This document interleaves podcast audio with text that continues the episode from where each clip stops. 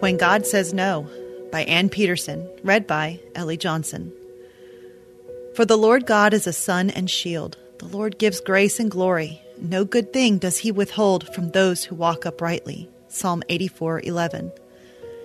God meets our needs. We know this because he calls himself Jehovah Jireh, which means the Lord will provide. Paul tells us in scripture, God will supply all our needs, Philippians 4:19. But can we talk about something we all find difficult? It's those times when God says no to us. I've had times like that in my life, and I'm sure you have as well. I had been staying with my brother and his wife, helping them with their brand new son, a beautiful baby boy. I held him, rocked him, and loved him at first sight, their first child. After about six days, I headed back home to my family, about an hour away, and the phone rang. Anne, pray. Joseph is all blue. I called 911. I paced back and forth, saying over and over, Not the baby, Lord. One hour later, I got another call. He's gone. They said it was crib death. I wrestled with this one for a long time. They never had another child. Maybe you've had God tell you no, even when you pleaded with Him. I confess, I was angry for a long time, but God understood my struggle. It wasn't the first person we lost, nor would it be the last. In time, I realized I needed to trust God based on who He was, not how many of my prayers He answered. I'm a finite being, but God is infinite. His ways are higher than my ways, and His thoughts are higher than our thoughts. Isaiah 55, 8 through 9. This was a hard concept for me to grasp, but eventually I realized that God and I are different, and we don't think alike. God knows the future. We don't. He knows the plans He has for us, and those plans are to prosper us, not to harm us. Jeremiah 29 11.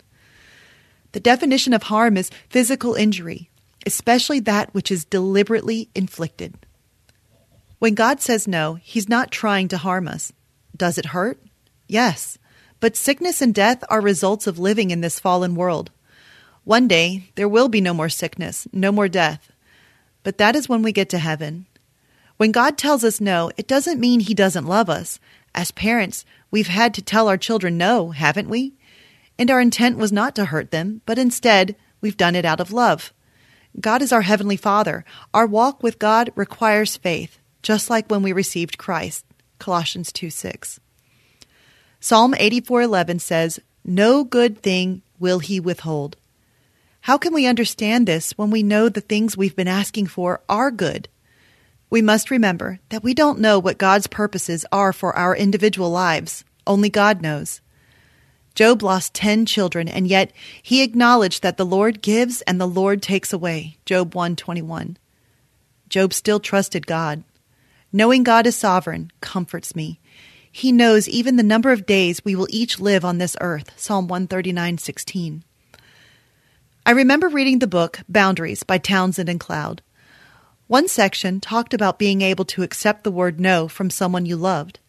It surprised me because coming from my dysfunctional home, I had believed if someone loved me, they would never tell me no. It took reading that book over and over to fully understand that concept. When you love someone, you can accept their no because your love is greater than one little part. You trust them. If you're struggling because of a no God has given you, please know that I'm praying for you. I'm praying God will draw you to Himself. I'm praying He will continually remind you of how much He loves you, because no one has ever loved you like God has, and no one ever will. Out of love. Father, would you help me see all the things you've given me? For I confess sometimes I dwell on other things that you've withheld. God holds my hand and tells me, My child, believe what's true. Every single choice I make is out of love for you.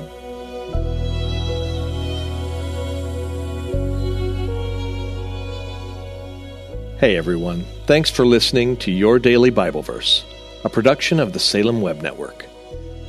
If you enjoyed what you heard today, we'd love for you to head over to iTunes and rate and review our podcast. It really does help people find us. This episode was produced by our managing editor, Kelly Givens, and recorded and edited by Stephen Sanders. Be sure to come back tomorrow as we examine more of God's Word.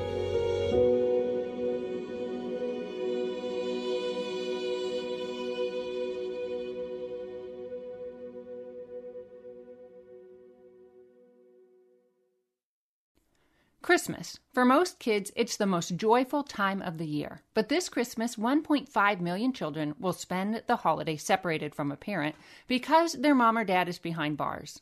Prison Fellowship Angel Tree needs churches in our communities to volunteer to bless local children with a gift, the gospel, and a loving message from their parent. I believe this is an incredible opportunity for our listeners to share the love of Jesus this Christmas. Many of Prison Fellowship's partner churches continue ministry to local Angel Tree families after Christmas is over. Through this ongoing care, Prison Fellowship Angel Tree strengthens and encourages families every day. Angel Tree wouldn't be possible without the help of faithful volunteers. If you're ready to make an eternal impact in your community, please register today at angeltree.org backslash church. That's angeltree.org backslash church. Miracles are everywhere. Let our adventure begin! Discover PureFlix, your premium streaming service where faith and family values come home. Ready to have some fun? The most exclusive selection of quality, wholesome movies and series that will uplift your spirit. A man can argue whether God exists, but when he looks at his daughters, he knows. With new arrivals every week. Unbelievable. Save big and enjoy the possibilities, like invitations to exclusive theatrical screenings. I see it, so I believe it. Find out more by joining today at pureflix.com. Finding uplifting news in today's headlines is often like searching for a needle in a haystack. At the Story Behind podcast, we believe in the power of finding heartwarming tales and are happy to share empowering stories with you every week. Get inspired by the note a waitress received from a patron dining alone, and even hear about how one VIP passenger made a hardworking pilot get emotional before his flight. To start listening to the Story Behind podcast, visit lifeaudio.com